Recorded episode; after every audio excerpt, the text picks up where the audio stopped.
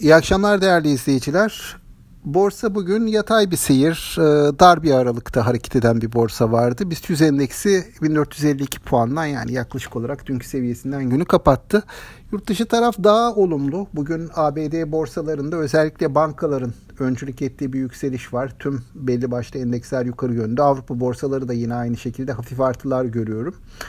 Ee, bizim tarafta e, nispeten sakin geçen piyasanın seyrinde bankalara gelen e, satışlar etkili oldu. Bankalarda yaklaşık %0.4'lük bir geri çekilme var. Buna karşılık e, geçtiğimiz haftayı nispeten zayıf kapatan demir çelik hisselerinde bugün bir toparlanma gördük. Onlar da yukarı yönlü destek verdiler borsaya çok fazla beklenti e, yok piyasada. Yani kuvvetli beklentiler bu bilanço döneminden sonra azalmış durumda.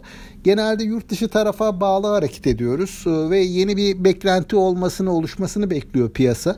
Dolayısıyla hani e, bu e, aşılmadığı sürece de yatay seyir devam eder gibi geliyor bana. Yurt dışı tarafta yine piyasayı olumlu etkileyebilecek faktörlerden birisi bugün açıklanan turizm e, verileriydi. Nisan ayı turist rakamları açıklandı.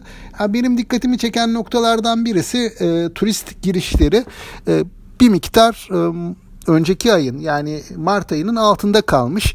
Ben aslında e, Nisan'da biraz Mart'ın üzerine çıkabileceğini düşünmüştüm ama e, demek ki bu Covid-19 ile ilgili sayıların, vaka sayılarının artıyor olması ki o dönem bayağı yoğun bir e, dönemdi vaka sayıları açısından.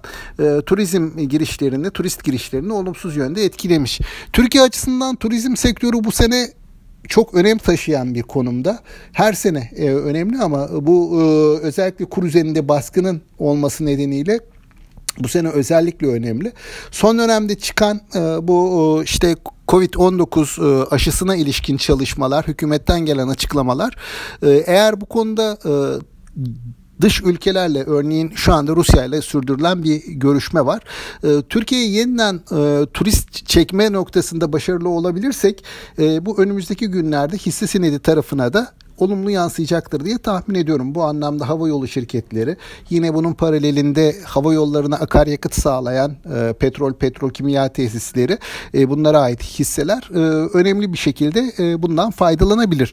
Bunun haricinde yine küresel koşullara bağlı olarak e, büyüme talebine bağlı olarak, talebe bağlı olarak demir çelik sektörü e, geçen haftaya kadar olumlu bir performans göstermişti. Geçen hafta kar satışları gördük. Yine oradaki alımlarda, oradaki olumlu havada devam edebilir diye düşünüyorum. Bankalar tarafında uzun süredir e, bankalar e, dip seviyelerde kaldı. Ama önümüzdeki günlerde hani enflasyon verileri gelecek. Öncelikle işte gelecek haftanın başında e, Mayıs ayı enflasyonunu e, öğrenmiş olacağız. E, ardından hani piyasanın buna nasıl tepki vereceğini göreceğiz ve sonraki aylarda da yine enflasyonun muhtemelen yukarı yönlü e, hareketlendiğini göreceğiz. Bu biraz banka hisselerini açıkçası e, etkiliyor, olumsuz anlamda etkiliyor böyle bir eğilimin, böyle bir beklentinin olması. Her ne kadar banka hisseleri ucuz kalmış olsa da piyasa e, böyle bir enflasyon e, görünümü olduğu için bankaları satın almak istemiyor. Belki orada da eğilim e, biraz yumuşadığında, terse döndüğünde yine bankalara gelebilecek e, bir talebi de görebiliriz diye düşünüyorum düşünüyorum. Ama e, burada net e, bu bahsettiğim konularda bir somut e, göstergeler elde edilene kadar bir sonuç ortaya çıkana kadar piyasa e, bu yatay ve dar battaki hareketini sürdürecekmiş gibi geliyor bana. Eğer yurt dışı tarafta e, bir düzeltme olmaz ise yurt dışı tarafta bir düzeltme olursa muhtemelen onun da olumsuz yansımaları olabilir. Bu anlamda hani benim az önce bahsettiğim sektörlere daha fazla odaklanarak hisse değişimlerinin olabileceğini göz önünde bulundurup borsada pozisyonlar korunabilir diye düşünüyorum. Günün ardından aktarabileceğim Söyleyeceklerim bunlar. Tüm izleyicilere sağlıklı, bol bereketli, kazançlı günler diliyorum. İyi akşamlar.